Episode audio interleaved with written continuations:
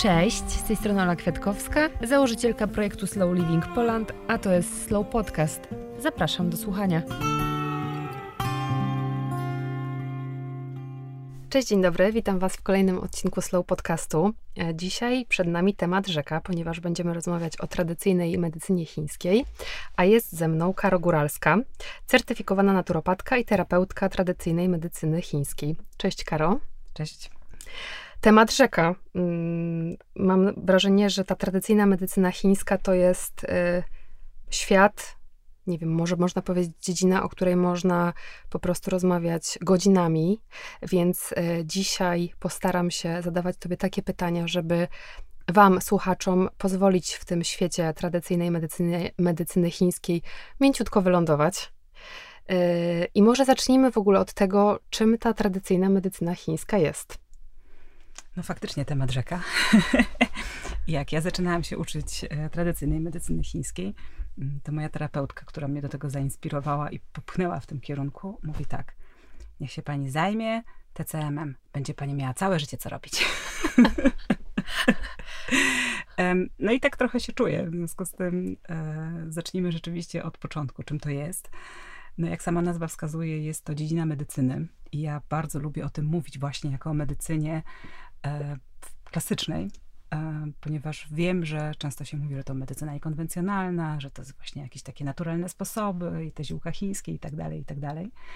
E, natomiast jest to medycyna, która mm, no, na chwilę obecną ma za sobą już kilka tysięcy lat doświadczeń i kilka tysięcy lat powstawania i rozwoju. W związku z tym, patrząc z tej perspektywy, jest to dużo starsza dziedzina niż nasza zachodnia medycyna. Natomiast ja lubię na medycynę chińską patrzeć niekoniecznie tylko jako na medycynę, ale na jako pewien system filozoficzny, ponieważ na, na to pojęcie tradycyjnej medycyny chińskiej składa się trochę konfucjonizmu, trochę taoizmu, trochę buddyzmu, no i oczywiście ten cały medyczny świat. Tak. Więc jest to, tak mówiąc krótko, pewien system filozoficzny, który ma służyć leczeniu i dobrostanowi ludzi. To jeszcze teraz zadam e, inne pytanie. E, jak to się w ogóle stało, że ty ten temat zaczęłaś zgłębiać? Hmm, no to bardzo osobiste pytanie. Jak nie chcesz w ten temat wchodzić, to absolutnie idziemy dalej. E, więc tutaj kiwnij mi głową, czy wchodzimy dalej, czy kilka słów chętnie powiem, bo droga była, mm, droga zawsze jest od problemu w takich sytuacjach, jeśli się zgłębia takie tematy. Nie wiem, może też to znasz, że czasami w pewne rzeczy rozwojowe wchodzi się, kiedy pojawia się problem i u mnie też tak było. Na kilku poziomach pojawiły się wyzwania. Pojawiło się wyzwanie zdrowotne, ale pojawiło się też wyzwanie duchowe. W pewnym sensie był taki moment, e, kiedy zaczęłam szukać czegoś więcej niż właśnie takie życie między pracą, sportem i rozrywką. I to rzeczywiście było dla mnie taką drogą, która się pojawiła. Interesowałam się wiele lat odżywianiem, interesowałam się wiele lat właśnie takimi alternatywnymi sposobami leczenia. No i to wszystko razem zaowocowało tym, że szukałam czegoś, co mi zepnie to klamrą i będę miała co robić do końca życia. Będziesz, miała, będziesz mogła się całe życie uczyć. Dokładnie tak. Mm, to teraz może przejdźmy sobie do tego w ogóle, na czym ta medycyna chińska się opiera jaki to jest system. Powiedziałeś, że to jest nauka, że to jest system, ale wiem, że ma kilka różnych filarów, do tego też na pewno sobie przejdziemy, ale mm, na czym się ten cały system tradycyjnej medycyny chińskiej opiera? To jest nauka, powiedziałabym, takie teraz modne słowo holistyczna. Ponieważ myślę, że takim głównym założeniem medycyny chińskiej, tej filozofii chińskiej jest to, że jesteśmy, jesteśmy elementem natury, jesteśmy naturą. I to, do czego odwołujemy się cały czas w medycynie chińskiej, to jest właśnie ten naturalny przepływ, który jest nie tylko w świecie dookoła nas, ale też e, ma miejsce w naszym organizmie, w naszym ciele. Przepływ, czyli masz tutaj na myśli energię, czyli ki? Chi. Chi. e, tak, no przede wszystkim mam na myśli energię chi, bo to jest to, co tworzy wszystko, to jest to, co się zagęszcza w chwili naszych narodzin i to, co się potem rozpływa i unosi się do nieba w chwili śmierci. I to jest to, co, to o co musimy dbać przez całe życie i przez tak jakby wszystkie czynności, jakie podejmujemy, służą temu, żeby to chi pomnażać i żeby ono nam służyło. Ale to chi to tak naprawdę jest nazwijmy to energia, bo to jest trochę więcej w tej filozofii chińskiej, to jest trochę więcej niż energia, ale na nasze potrzeby wystarczy pomyśleć o tym jako o energii, jako o takim właśnie, o takiej sile, która nas napędza, która przez nas przepływa, która łączy nas z wszechświatem, łączy nas z naturą. I o tym właściwie jest medycyna chińska. To czyli można powiedzieć, że ta medycyna chińska też jest o tym, żeby ten przepływ energii był zbilansowany, żeby był zrównoważony, żeby nie było żadnych odchyleń? Trochę mi się to w ogóle skojarzyło od razu, jak powiedziałaś e, z Ayurvedą i kilka tygodni temu miałam podobną rozmowę, czy podobną rozmowę, rozmawiałam o Ayurvedzie i pamiętam, że zadałam Justynie pytanie, czy y, Ayurveda, to teraz pytanie do ciebie, ale czy tradycyjna medycyna chińska jest poniekąd tożsama z Ayurvedą? No tożsama nie jest, bo nie byłyby to dwie, e, dwa systemy, gdyby były tożsame. E, jest to no jest to alternatywny, no to są dwa różne systemy e, lecznicze, dwa różne systemy medyczne i dwa różne systemy filozoficzne zarazem. Natomiast myślę, że to podejście holistyczne do człowieka jako części natury będzie im wspólne. Więc pod tym kątem tak, e, jest to trochę inne podejście niż mamy na Zachodzie, gdzie chętnie jesteśmy oddzieleni od natury i od świata i traktujemy się jako wyodrębnione jednostki samostanowiące i takie ważne. Tak. Natomiast w tych systemach wschodnich e, zawsze wraca się do człowieka jako do części natury. I to tak jakby odróżnia też to od naszego zachodniego myślenia. Czyli możemy tutaj też mówić o takim działaniu e, mm, prewencyjnym, mówiąc o tradycyjnej medycynie chińskiej. I w ogóle taka ciekawa rzecz, przygotowując się do naszej rozmowy, e, oczywiście czytałam sobie różne źródła, e, bo ja z tą tradycyjną medycyną chińską to tak wracamy do siebie od czasu do czasu i mam takie piki, że tak, tak, teraz to w ogóle wchodzę w to i chcę to zagłębić. Potem oczywiście się dzieje coś innego, ale ja myślę, że po prostu to do mnie, jak ma przyjść, to kiedyś do mnie przyjdzie. Natomiast wyczytałam w internecie coś takiego, nie wiem w ogóle, czy to jest e, prawda, ale że w starożytnych Chinach lekarze mm, swoje wynagrodzenie, swoją pensję dostawali w momencie, kiedy nie wiem, pacjent, rodzina była zdrowa, a jeśli pojawiała się choroba, czyli ten lekarz był włączony w proces leczenia, to wtedy oni tej jakby zapłaty, tej pensji nie dostawali. I od razu mi się to skojarzyło z takim jakby prewencyjnym, profilaktycznym działaniem. Stąd pytanie, czy w ogóle, czy to jest y, prawda, czy to jest gdzieś tam y, pokrywa się z tym, y, o co w tej medycynie chińskiej chodzi. Mhm. E, no faktycznie są takie przekazy. E, że właśnie w starożytnych Chinach e, lekarze byli zatrudniani na etat na dworze cesarza, natomiast płaciło im się za zdrowie. E, wręcz dochodziło do tego, że lekarze byli usuwani z dworu. Mówię tutaj usuwani jako pewien, pewien, pewien symbol, kiedy, kiedy dochodziło do choroby. Więc w tym kontekście, jeżeli tak na to spojrzymy, no to, to tak jakby założeniem medycyny chińskiej jest faktycznie to, żeby utrzymać pacjenta, pacjenta człowieka w zdrowiu, a to zdrowie to jest właśnie to, co powiedziałaś, to jest balans, to jest wyrównanie, to jest, e, to jest za każdym razem dbanie o to, żeby nie było wychyłów w jedną i w drugą stronę. Oczywiście no, bardzo teoretycznie teraz o tym rozmawiamy, ale mm, ja myślę, że na takim przykładzie na, naszego zachodniego życia można to pięknie obejrzeć, że na przykład jesteśmy w takim takiej fazie na przykład, że my lubimy się napracować, a potem naodpoczywać. Tak. E, I tak, tak skaczemy po prostu z jednego, z jednego w drugie. Lubimy jeść albo bardzo zdrowo i wtedy, e, nie wiem, jemy surowe owoce, soki i różne inne historie. Oczywiście teraz muszę to dodać, bo nie byłabym sobą, że to zdrowe pojęcie jest oczywiście też w tradycyjnej medycynie chińskiej trochę inaczej traktowane, ale potem, tak jak mówię, jemy najpierw zdrowo, a potem zażeramy się chipsami i pizzą i tak jakby skaczemy z jednego w drugie, z jednego ekstremu w drugie. A cała sztuka polega na tym i cała filozofia wschodu jest o tym, żeby właśnie utrzymać się w tym, w tej równowadze, w tym zbalansowaniu i mieć jak najmniej i jak najmniejsze te wychyły, bo to, że one się zdarzają, no to jest tak jakby też wpisane w naszą naturę. Naturę, to samo chciałam powiedzieć, ale o tą równowagę i o balans możemy dbać, znaczy możemy dbać, dbamy według tradycyjnej medycynie, medycyny chińskiej na trzech y, filarach. Na poziomie diety, czyli to już mówiłaś o odżywianiu, na poziomie ziołolecznictwa i też akupunktury. Tak, na, na tą, mm, na terapię którą się proponuje pacjentom e, w, w duchu tradycyjnej medycyny chińskiej, jest w pierwszej kolejności dieta, bo to jest to, co każdy pacjent może sobie sam zrobić. bardzo szybko też widać efekty przy zmianie diety. Nie wiem, czy kiedyś byłaś na diecie od, no, odchudzającej, to nawet nie, ale na przykład na oczyszczającej jakiejś diecie, albo odstawiałaś kawę, albo cukier, albo domyślam się, tak, że były takie tak historie, być. oczywiście. E, I sama pewnie potwierdzisz, że po kilku dniach czuje się już efekt. E, czasami jest to dobry efekt, czasami jest to gorszy efekt, tak. bo też czuje się, że te efekty odstawienne są bardzo intensywne. E, ale ta dieta jest tak naprawdę podstawą i mówi się też, że żadna terapia nie zadziała, jeżeli nie zmieni się diety. To jest pierwszy, e, pierwszy filar, tak jak to nazywasz.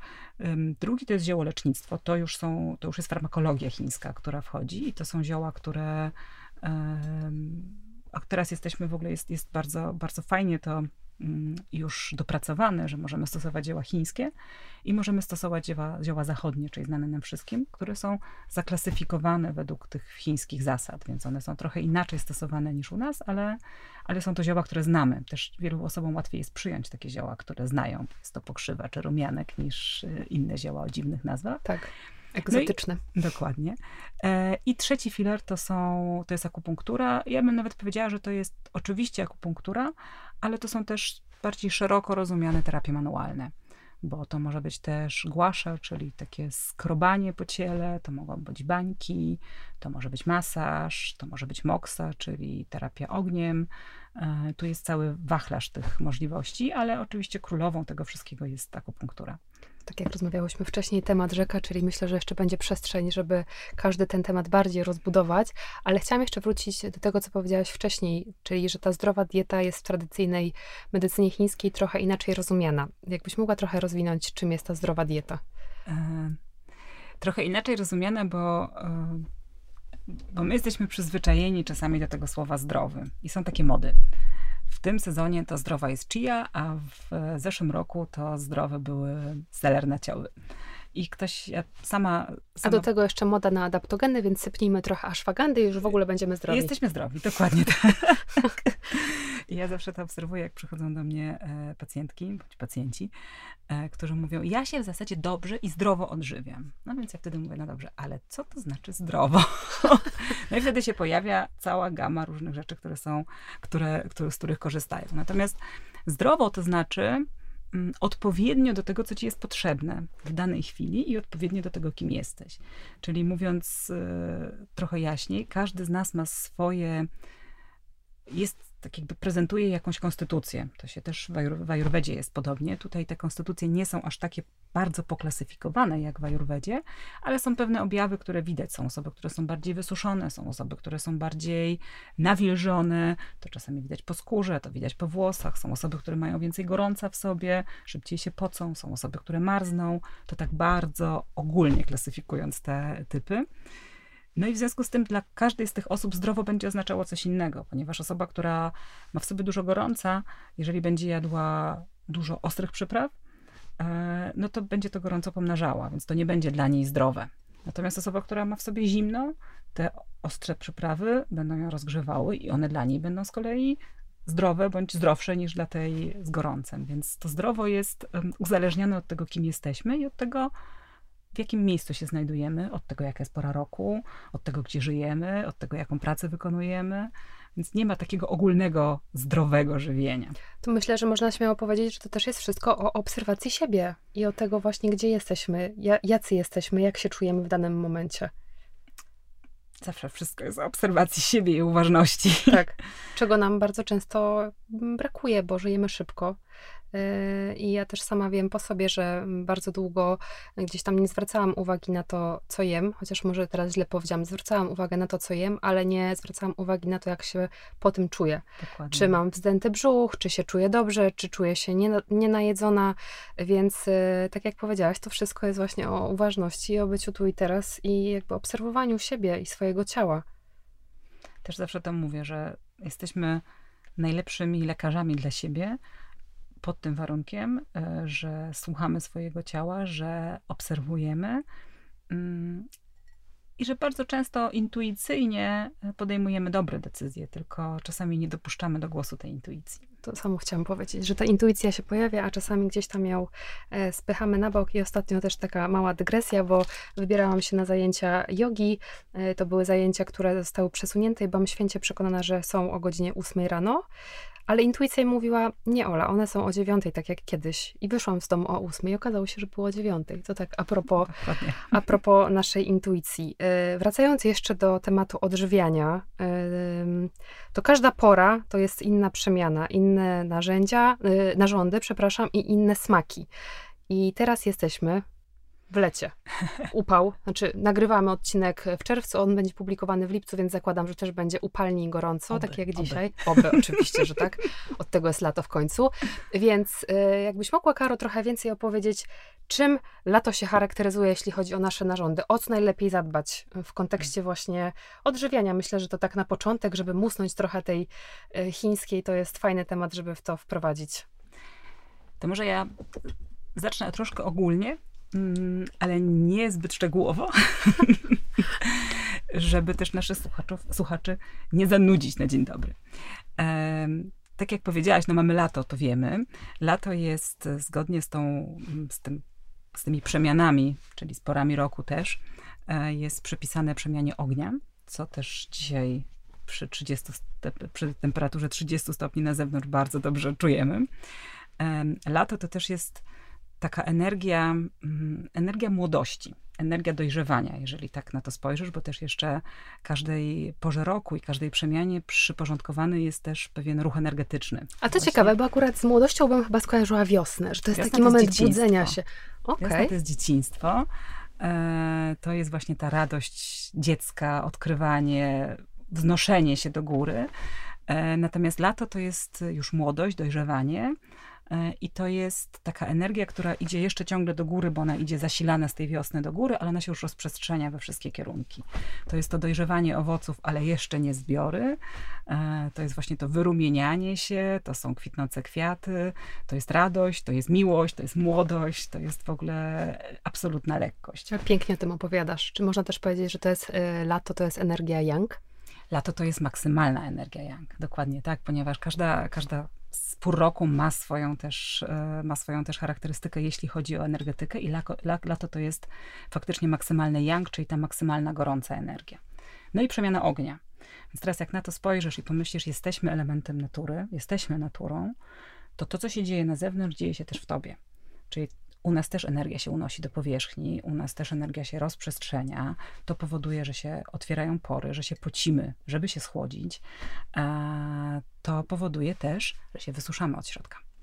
Bo ten ogień ma dwie, tak. dwie cechy. On z jednej strony grzeje, z jednej strony się rozprzestrzenia, jest energetyczny i taki witalny, a z drugiej strony też trochę wysusza. I teraz jak się odżywiać latem, żeby, no żeby nie stracić tego wigoru? Więc przede wszystkim to zabrzmi um, dosyć śmiesznie, ale latem trzeba jeść gotowane i ciepłe posiłki. E, I zawsze jak o tym mówię, to wszyscy się pukają lekko w głowę. No jak to? Gotowane ciepłe posiłki, Karo? Co to powiadasz? Owoce, lody, zimne napoje. Sałaty i pomidory. Tak. Też oczywiście, bo one są potrzebne, ale jednak właśnie dlatego, że to yang, które mamy w środku, bo też patrząc energetycznie w środku jest to nasze yang. No ale zaraz, zaraz, ciepłe, ogień, my się grzejemy od środka i jeszcze się dogrzewamy? Poczekaj, poczekaj, poczekaj. To yang jest tym ruchem do góry. Ono się unosi do powierzchni, otwiera powierzchnię, powoduje, że się pocimy.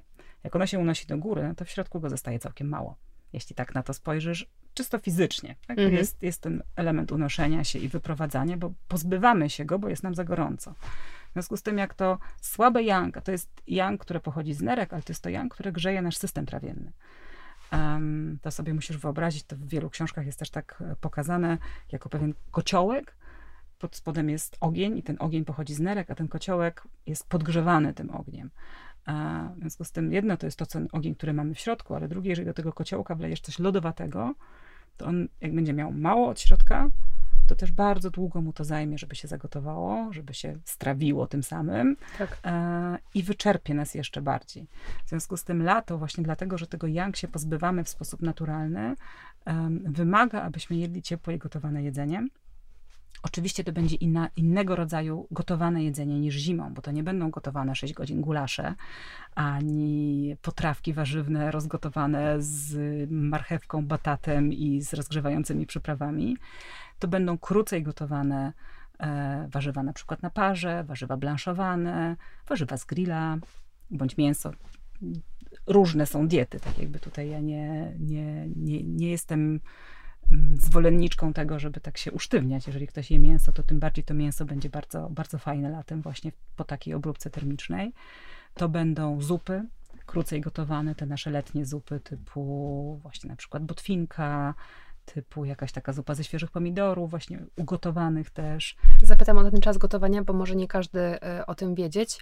E, co ten czas gotowania daje? Bo tak jak powiedziałaś, jesienią i zimą gotujemy dłużej, czyli to chodzi o to, że przekazujemy energię naszemu pożywieniu?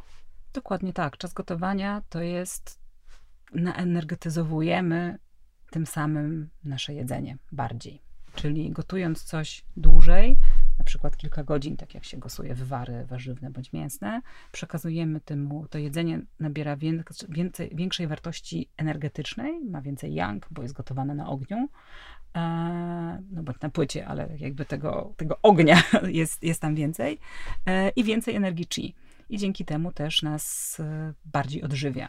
Natomiast latem to byłoby za dużo po prostu, bo też trzeba się dostosować do tego klimatu, który mamy na zewnątrz, ale to gotowane jedzenie jest potrzebne, żeby też było, żeby też można je było strawić, ponieważ naturalnie latem jemy owoce, pijemy chłodniejsze, e, chłodniejsze napoje, e, czasami jemy też więcej nabiału latem, bo to jest ten naturalny proces schładzania się też.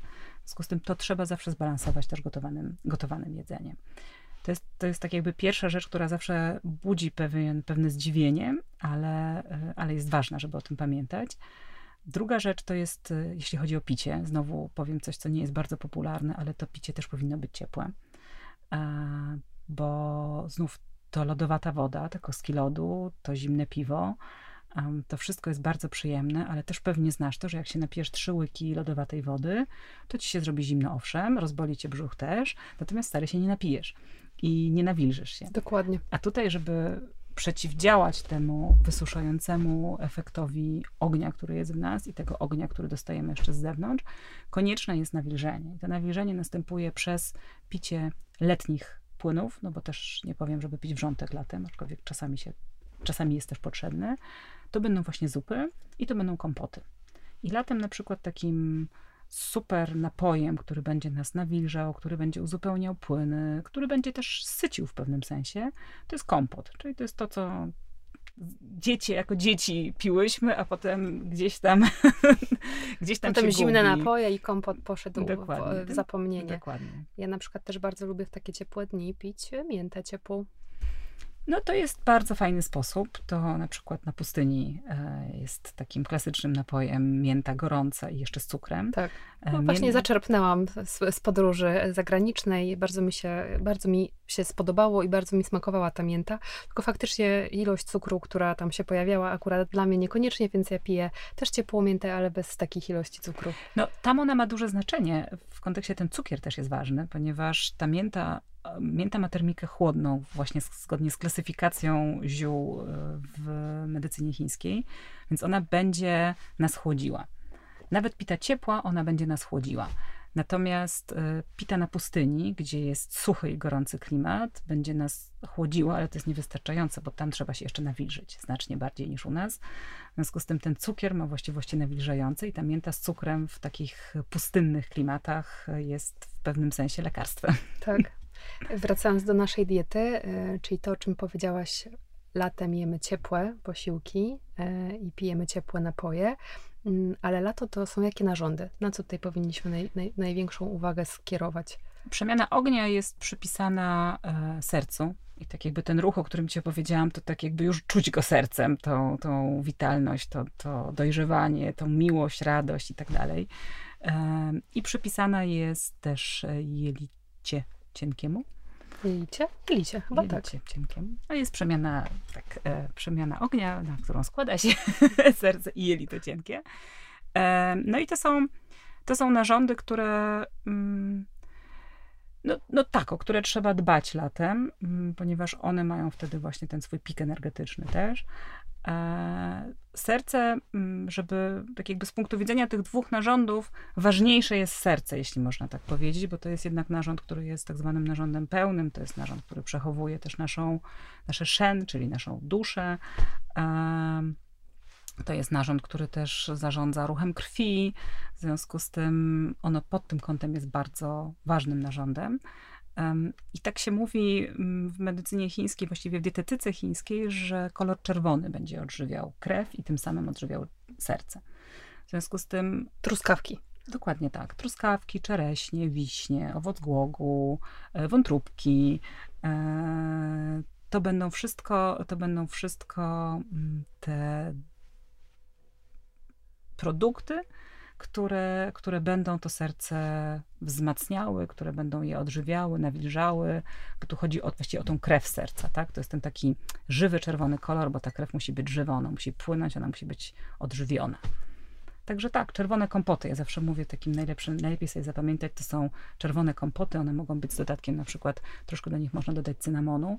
Nie za dużo, bo cynamon jest rozgrzewający, ale cynamon dociera do serca. W związku z tym ten czerwony kolor, ta nawilżająca jakość i chłodząca jakość tych owoców i troszkę tego ciepłego cynamonu, który nie tylko zbilansuje e, ten chłód owocowy, to jeszcze poprowadzi ten cały kompocik właśnie w kierunku serca. A jakie zioła latem najlepiej pić? Ach, najlepiej pić z ziół gorącą wodę. Ja w ogóle każdy dzień zaczynam gorącą wodą. Bardzo. Całym rokiem fantastycznie mi to robi. Pamiętam, że kiedyś się przed tym broniłam i byłam na etapie rano tylko kawka i papierosek. O, to tak było bardzo długo. Natomiast później troszeczkę się pozmieniało i pojawiła się ciepła woda i naprawdę czuję, że e, że jest mi lepiej na brzuchu, na żołądku i to jest takie, ja przynajmniej tak to traktuję, jako takie przygotowanie do posiłku. Ja w ogóle jestem też fanką ciepłych śniadań i te śniadania u mnie funkcjonują e, cieplutkie całym rokiem. Już w ogóle zupa na śniadanie to jest ojejku, rozpływam się, e, ale wracam do ziół, tak? Bo zapytałam o zioła, jakie zioła latem? Woda. No właśnie mówię, z tych ziół e, to wrzątek. Wiesz co, z ziołami jest tak, że my lubimy zioła, E, lubimy ziołowe herbatki, lubimy różne mieszanki, natomiast zioła są lekarstwem. W związku z tym, jak na przykład pijesz codziennie jakieś zioło, nawet jeżeli to będzie mięta albo rumianek, to jest tak, jakbyś codziennie piła sobie aspirynę albo łykała panadol. W związku z tym ja jestem zwolenniczką, że zioła tak, jeżeli wiemy, jak działają, e, wiemy, jaką mają termikę i po co je pijemy. Bo na przykład spotykam na mojej drodze terapeutycznej takie osoby, które na przykład przychodzą, dziewczyny, które są wyziębione ewidentnie, mają zimne stopy, zimne dłonie, marzną w nocy, siusiają co dwie godziny. E, I okazuje się, że ich głównym napojem jest zielona herbata, mięta i rumianek, czyli trzy skrajnie chłodne, wręcz zimne napoje. W związku z tym na pewno sobie tymi ziołami pitymi, bardzo zdrowymi nie dodają. Także ja nie polecam picia ziół bez powodu. Jasny, listek mięty, czy właśnie jakiś taki naprawdę upał, e, ciepła mięta będzie bardzo fajna. E, po jedzeniu możesz sobie wypić koper włoski, albo możesz sobie wypić napar z e, kminku albo kuminu. Natomiast tak, żeby pić zioła jak herbatki, to myślę, że to jest, znaczy nie myślę, to po prostu nie jest dobre na dłuższą metę. Pytanie oczywiste, ale rozmawiamy dzisiaj o podstawach, więc myślę, że fajnie byłoby je zadać. Jeżeli chodzi w ogóle o, y, o terapię i o mm, jakby korzystanie z medycyny, z tradycyjnej medycyny chińskiej, czy to jest tak, że działamy na różnych, jakby róż, wielotorowo i na różnych filarach, czyli włączasz prowadząc pacjenta y, i dietę, i ziołolecznictwo, i akupunkturę. Mm, I teraz mm, też jakby myślę o osobach, które faktycznie dopiero w ten temat wchodzą i mogą się zastanawiać, jak w ogóle taka terapia wygląda. Czy to jest tak, że powiedzmy ktoś chce spróbować tego, ale nie do końca wie, z czym w ogóle do ciebie przychodzi, bo jakby właśnie nie zauważa tego, że się szybko wyziębia, czy właśnie, nie wiem, siusia co dwie godziny. To jest tak, że ty mm, zalecenia i tą terapię przygotowujesz na podstawie wywiadu, czy też tutaj się pojawiają jakieś badania? Mhm. Um Diagnozę w tradycyjnej medycynie chińskiej stawia się na podstawie e, oczywiście wywiadu, bardzo szczegółowego, I o tym zaraz powiem więcej, bo to jest ciekawe w ogóle, ale na podstawie obrazu języka, na podstawie badania pulsu, na podstawie też diagnozy z twarzy, czyli pewne rzeczy już patrząc na pacjenta można na twarzy zobaczyć. Może pewnie w Chinach jest to bardziej. W Chinach są terapeuci, którzy tylko na przykład na podstawie diagnozy z twarzy wydają diagnozę. Natomiast u nas, no to jest, jesteśmy też dosyć daleko od Chin, jesteśmy zdani na pewne przekazy. Akurat jeżeli chodzi o diagnozę twarzy, to są przekazy ustne w większości. Ale ta diagnoza twarzy też funkcjonuje. E, I teraz, jeżeli chodzi, o, mm, jeżeli chodzi o wywiad, który jest bardzo ważny, to rzeczywiście to jest o tyle fajne, że czasami trafiają do mnie właśnie pacjenci z takimi tematami, którymi nikt im nie był w stanie pomóc. I to są czasami banalne rzeczy, bo na przykład budzą się w nocy. No i biorą melatoninę, piją melisy, biorą magnezy i różne inne rzeczy, a wybudzają się w nocy. I ja na przykład na podstawie tego, o której godzinie w nocy się wybudzają, jestem w stanie powiedzieć, który z ich narządów jest w dysharmonii i który narząd trzeba wzmacniać, albo właściwie no, który obiekt, tak jakby zarządzany tym narządem trzeba wzmacniać, żeby im pomóc w, takim, e, w, takiej, w takiej dolegliwości, która no niby nic, no mhm. ale codziennie się budzisz. Tak. This is crazy w ogóle. Kto by pomyślał, że budzę się i fajnie by było pomyśleć o tym, który to jest narząd i co tam się dzieje. No troszkę tak, więc, e, więc ta diagnoza jest o tyle, jest, jest ważna. Ja właśnie pytam na przykład o sen, pytam o godziny wybudzania się, pytam się właśnie o chodzenie do toalety, czy to jest często, czy to jest rzadziej, jakiej, jakiej struktury jest na przykład mocz, bóle głowy też na przykład bóle głowy sprawdza się, w której części głowy bolą, czy to jest ból czołowy, czy to jest ból na przykład szczy, na szczycie głowy, czy to jest z tyłu głowy. Um, szczegółowe pytania, oczywiście no, trzeba siebie obserwować, ale czasami są to właśnie nietypowe takie objawy, które ludzie mają od wielu lat i nie wiedzą skąd. Albo myślą, że to już jest Albo tak myślą, oczywiste tak i tak mają, dokładnie tak. E, ok, czyli najpierw jest taki bardzo szczegółowy wywiad. To jest połączone, to się wszystko dzieje równocześnie, bo ja też badając puls, oglądając język, ja rzeczy wiem, zanim mi pacjent powie. I to też czasami jest taki efekt, że ja mówię, mmm, chyba pani cierpi na skagę. Skąd pani wie? Ja mówię, do tego ma pani zimne stopy, prawda? Wtedy wow. jest to taki moment, kiedy sobie myślę, mmm, cudownie. A, ale przechodząc do drugiej części pytania, czyli wtedy po prostu jest działanie na tych trzech poziomach, czyli yy, bardzo proszę, dietka, jemy to i to, tutaj ziółka pijemy i zapraszam na akupunkturę, czy w zależności od tego, jakie te potrzeby są, co się w tym organizmie dzieje, to można na przykład działać tylko jedną rzeczą, czyli na przykład dietą. Uparłam się na tą dietę, bo powiedziałeś, że jest najważniejsza, więc z tego się trzymam. Wiesz co, oczywiście, bo też nie każdy jest chory. Mm, są osoby, które przychodzą z poważnymi schorzeniami, wtedy trzeba zrobić poważne uderzenie ze wszystkich stron. Są osoby, które przychodzą z jakimiś drobnymi, na przykład niestrawnościami, które je męczą od lat, albo jakieś takie drobne rzeczy, to one bardzo często się wyregulowują dietą po prostu. Są osoby, które, mm, które chcą spróbować akupunktury i mówią, dieta ok, ja oczywiście coś tam zmienię, ale ja chcę akupunktury, więc wtedy też robimy tylko akupunkturę. To jest wszystko dostosowane do pacjenta, do tego, w jakim jest stanie i do tego też, na co jest gotowy w takim kontekście, bo czasami są pacjenci, którzy na zmianę diety nie są na przykład gotowi. Wydawałoby się banalne, a odstawienie kawy i na przykład miałam taką pacjentkę, która jak jej poprosiłam ją, żeby odstawiła czosnek i cebulę i pora, to powiedziała, Jezus Maria, to co ja będę jadła? I to są wyzwania. I to są, I to są wyzwania, więc każdy jest inny i każdy ma inny próg bólu. E, tak mówiąc krótko, więc to też zależy od gotowości pacjenta na podjęcie zmian. Natomiast ja zawsze zaczynam od diety, bo zaczęcie od diety jest o tyle mm, piękne, że pacjent szybko widzi, że ma sprawczość. I to, jest, I to jest bardzo budujące też dla kogoś, kto chce sobie pomóc. Jeżeli widzi, że on zarządzając swoją dietą i zmieniając nawyki żywieniowe, już sobie może pomóc, to on czuje, że ta siła jest w nim. I przestaje tak jakby opierać się tylko na tym, co może dostać z zewnątrz, tylko wtedy zaczyna właśnie być uważny na siebie i szukać, szukać w sobie. I to jest ten pierwszy krok w ogóle, który jest potrzebny.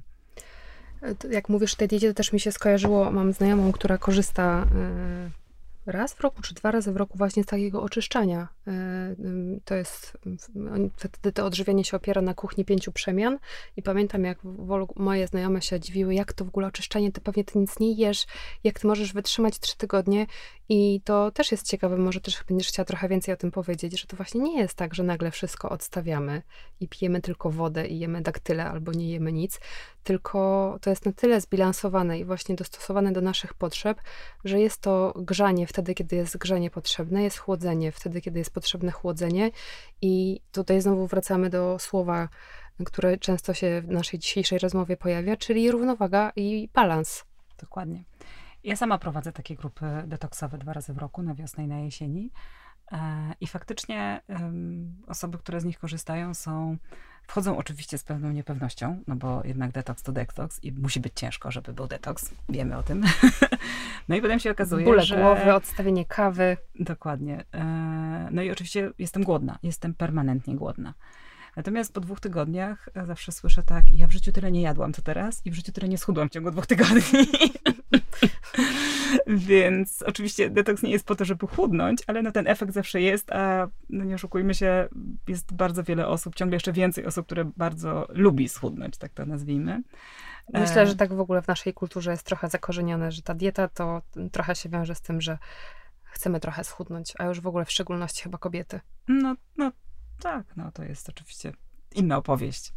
E, w każdym razie te detoksy, mm, które są inspirowane tradycyjną medycyną chińską, właśnie polegają na tym, że się z jednej strony odstawia składniki, które nam nie służą, albo których jedliśmy za dużo w danej porze roku i które, których efekty na nasz organizm trzeba wyeliminować, a, a z drugiej strony, i właśnie to jest ten element cudowny, że wprowadza się składniki żywnościowe, które wspierają tą eliminację, a do tego wszystkiego jeszcze wzmacniają nasz system odpornościowy na przykład, albo właśnie system trawienny.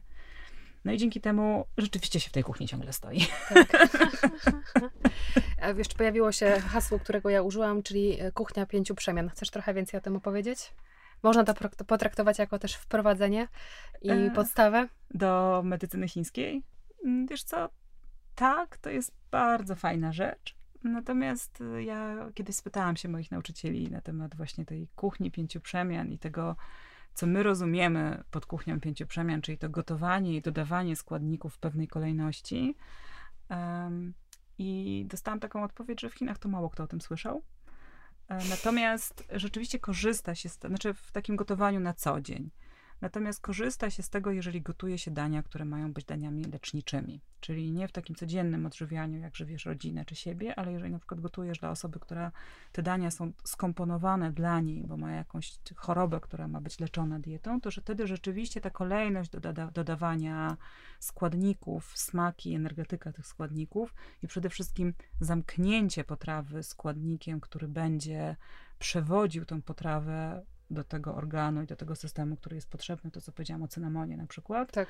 e, będzie miało duże znaczenie. Natomiast na pewno na pewno jest to bardzo fajny początek przygody. Ja też zaczynałam od warsztatów z kuchni pięciu przemian e, i wtedy się właśnie w ogóle dowiedziałam o yin i yang i o smakach i o tym, że coś jest termicznie zimne, a coś jest ciepłe i coś mi będzie robiło dobrze, a coś mi będzie robiło gorzej. Więc jako początek i jako takie zachętę i zobaczenie w ogóle z ciekawości, to jest to bardzo, bardzo fajny pomysł. Mam w ogóle wrażenie, że medycyna chińska, a już w szczególności akupunktura, ale to jest e, kolejny temat rzeka i myślę, że też na kolejną rozmowę, e, trochę tak wchodzi do mainstreamu, że ludzie zaczęli się tym trochę bardziej interesować. E, I to też jest trochę chyba o świadomości, że ludzie są, są coraz bardziej świadomi i wchodzą w te tematy. Też masz takie poczucie, że jest taki trochę boom na tą medycynę chińską? Tak, ja widzę, że rzeczywiście jest taki, e, takie zainteresowanie w ogóle tym innym sposobem leczenia niż oferuje e, Zachód. Natomiast dla mnie to jest nie tylko o świadomości, ale o zagubieniu. Bo mm, to, co ja obserwuję, że, że ta medycyna zachodnia nie daje nam odpowiedzi na dużo pytań i nie daje lekarstw e, lekarstw nie daje nam sposobów nawet na wyleczenie się. Najlepszym przykładem był COVID, który mm, nie dostaliśmy tak jakby nic, co by nas wspierało od systemu zachodniego.